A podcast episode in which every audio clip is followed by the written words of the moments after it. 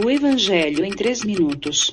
Com Mário Persona. A segunda vinda de Cristo é visível em todo o mundo, ao contrário do arrebatamento secreto dos que creram em Jesus, que deve ocorrer uns sete anos antes. Assim como o relâmpago sai do Oriente e se mostra no Ocidente, assim será a vinda do Filho do Homem. Quando Jesus veio da primeira vez como humilde ser humano, ele foi rejeitado e entregue à morte. Sua segunda vinda não será assim. Ele não virá, não virá mais como o servo que se esvaziou a si mesmo, mas virá em glória e majestade.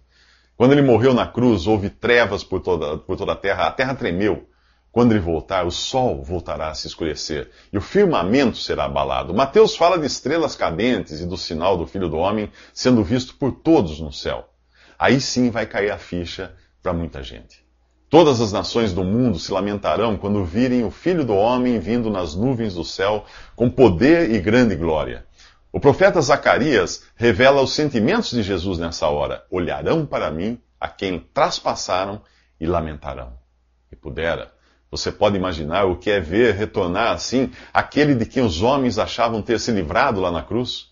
É o mesmo Jesus que o povo escolheu para morrer em lugar de Barrabás, um ladrão e assassino e nem imaginavam que ele estava realmente morrendo ali no lugar de pecadores.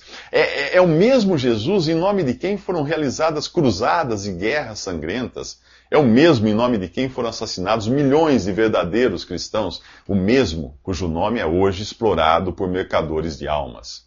Sim, naquela hora ninguém terá dúvida. O desprezado carpinteiro agora surge, surge como rei de reis e Senhor de senhores, o condenado aflito, cujo rosto foi alvo de, de, socos e cuspidas dos seus algozes, ele desce agora com o rosto brilhando como o sol. O humilde cordeiro agora vem como leão, não mais montado num jumentinho, mas tendo as nuvens como sua, sua carruagem. A vinda de Jesus será digna daquele que é a imagem do Deus invisível, primogênito de toda a criação, pois nele, nele foram criadas todas as coisas, nos céus e na terra, as visíveis e as invisíveis, homens, anjos, tudo.